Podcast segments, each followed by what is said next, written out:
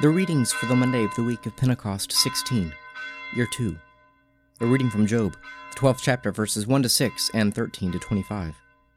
Then Job answered, No doubt you are the people, and wisdom will die with you.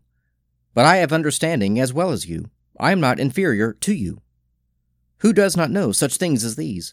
I am a laughingstock to my friends. I who called upon God, and he answered me, a just and blameless man, am a laughingstock. In the thought of one who is at ease, there is contempt for misfortune. It is ready for those whose feet slip. The tents of robbers are at peace, and those who provoke God are secure, who bring their God in their hand. With God are wisdom and might. He has counsel and understanding. If he tears down, none can rebuild. If he shuts a man in, none can open. If he withholds the waters, they dry up. If he sends them out, they overwhelm the land. With him are strength and wisdom. The deceived and the deceiver are his. He leads counselors away stripped, and judges he makes fools. He looses the bonds of kings, and binds a waistcloth on their loins. He leads priests away stripped, and overthrows the mighty. He deprives of speech those who are trusted, and takes away the discernment of the elders. He pours contempt on princes, and looses the belt of the strong. He uncovers the deeps out of darkness, and brings deep darkness to light. He makes nations great, and he destroys them.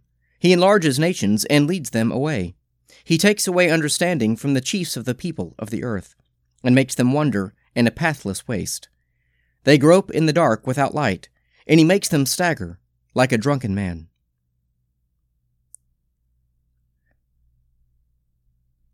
A reading from Acts, the 11th chapter, verses 19 to 30. Now those who were scattered because of the persecution that arose over Stephen traveled as far as Phoenicia and Cyprus and Antioch, speaking the word to none except Jews. But there were some of them, men of Cyprus and Cyrene, who on coming to Antioch spoke to the Greeks also, preaching the Lord Jesus. And the hand of the Lord was with them, and a great number that believed turned to the Lord. News of this came to the ears of the church in Jerusalem, and they sent Barnabas to Antioch. When he came and saw the grace of God, he was glad and he exhorted them all to remain faithful to the Lord with steadfast purpose. For he was a good man, full of the Holy Spirit and of faith. And a large company was added to the Lord. So Barnabas went to Tarsus to look for Saul. And when he had found him, he brought him to Antioch. For a whole year they met with the church, and taught a large company of people. And in Antioch the disciples were for the first time called Christians. Now in these days prophets came down from Jerusalem to Antioch and one of them, named Agabus, stood up and foretold by the Spirit that there would be a great famine over all the world. And this took place in the days of Claudius. And the disciples determined, every one according to his ability, to send relief to the brethren who lived in Judea. And they did so, sending it to the elders by the hand of Barnabas and Saul. A reading from the Gospel of St. John, the eighth chapter, verses 21 to 32. Again he said to them, I go away, and you will seek me and die in your sin. Where I am going, you cannot come. Then said the Jews, Will he kill himself, since he says, Where I am going, you cannot come? He said to them, You are from below, I am from above. You are of this world, I am not of this world. I told you that you would die in your sins, for you will die in your sins unless you believe that I am he. They said to him, Who are you? Jesus said to them, Even what I have told you from the beginning. I have much to say about you and much to judge, but he who sent me is true, and I declare to the world what I have heard from him. They did not understand that he spoke to them of the Father. So Jesus said, When you have lifted up the Son of Man, then you will know that I am he, and that I do nothing on my own authority, but speak thus, as the Father taught me. And he who sent me is with me. He has not left me alone for I always do what is pleasing to him. As he spoke thus, many believed in him. Jesus then said to the Jews who had believed in him, If you continue in my word, you are truly my disciples, and you will know the truth, and the truth will make you free. Psalm 89, Part 1 Your love, O Lord, forever will I sing. From age to age my mouth will proclaim your faithfulness. For I am persuaded that your love is established forever.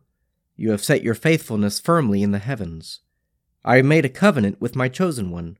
I have sworn an oath to David my servant. I will establish your line forever, and preserve your throne for all generations.